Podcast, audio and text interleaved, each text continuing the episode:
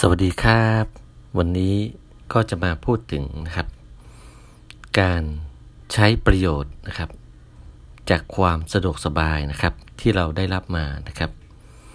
ในยุคปัจจุบันนะครับ สิ่งอำนวยความสะดวกมากมายนะครับ เรามีบ้านกันแดดกันฝน มีรถมอเตอร์ไซค์มีรถยนต์ มีโทรศัพท์ มีทีวี มีตู้เย็น มีหม้อหุงข้าว มีคอมพิวเตอร์นะครับ มีสิ่งอำนวยความสะดวกมากมายนะครับ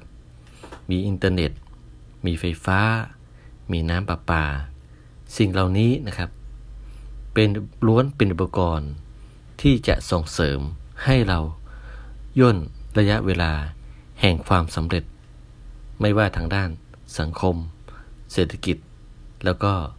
สิ่งแวดล้อมนะครับ หากเราเป็นคนที่มีอิทธิบาทสี่นะครับ มันสังเกต มันเงี่ยหูฟัง มันสุดดมนะครับ มันฝึกฝน สิ่งเหล่านี้นะครับก็จะสามารถพัฒนา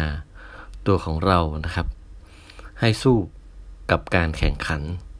สู้กับคู่แข่งในด้านการค้า ในด้านธุรกิจ ในด้านหน้าที่การงานได้นะครับ ก็หวังว่านะครับทุกท่าน ทุกคนนะครับ จะได้รับประโยชน์นะครับ จากเรื่องความสะดวกสบาย วันนี้สวัสดีครับ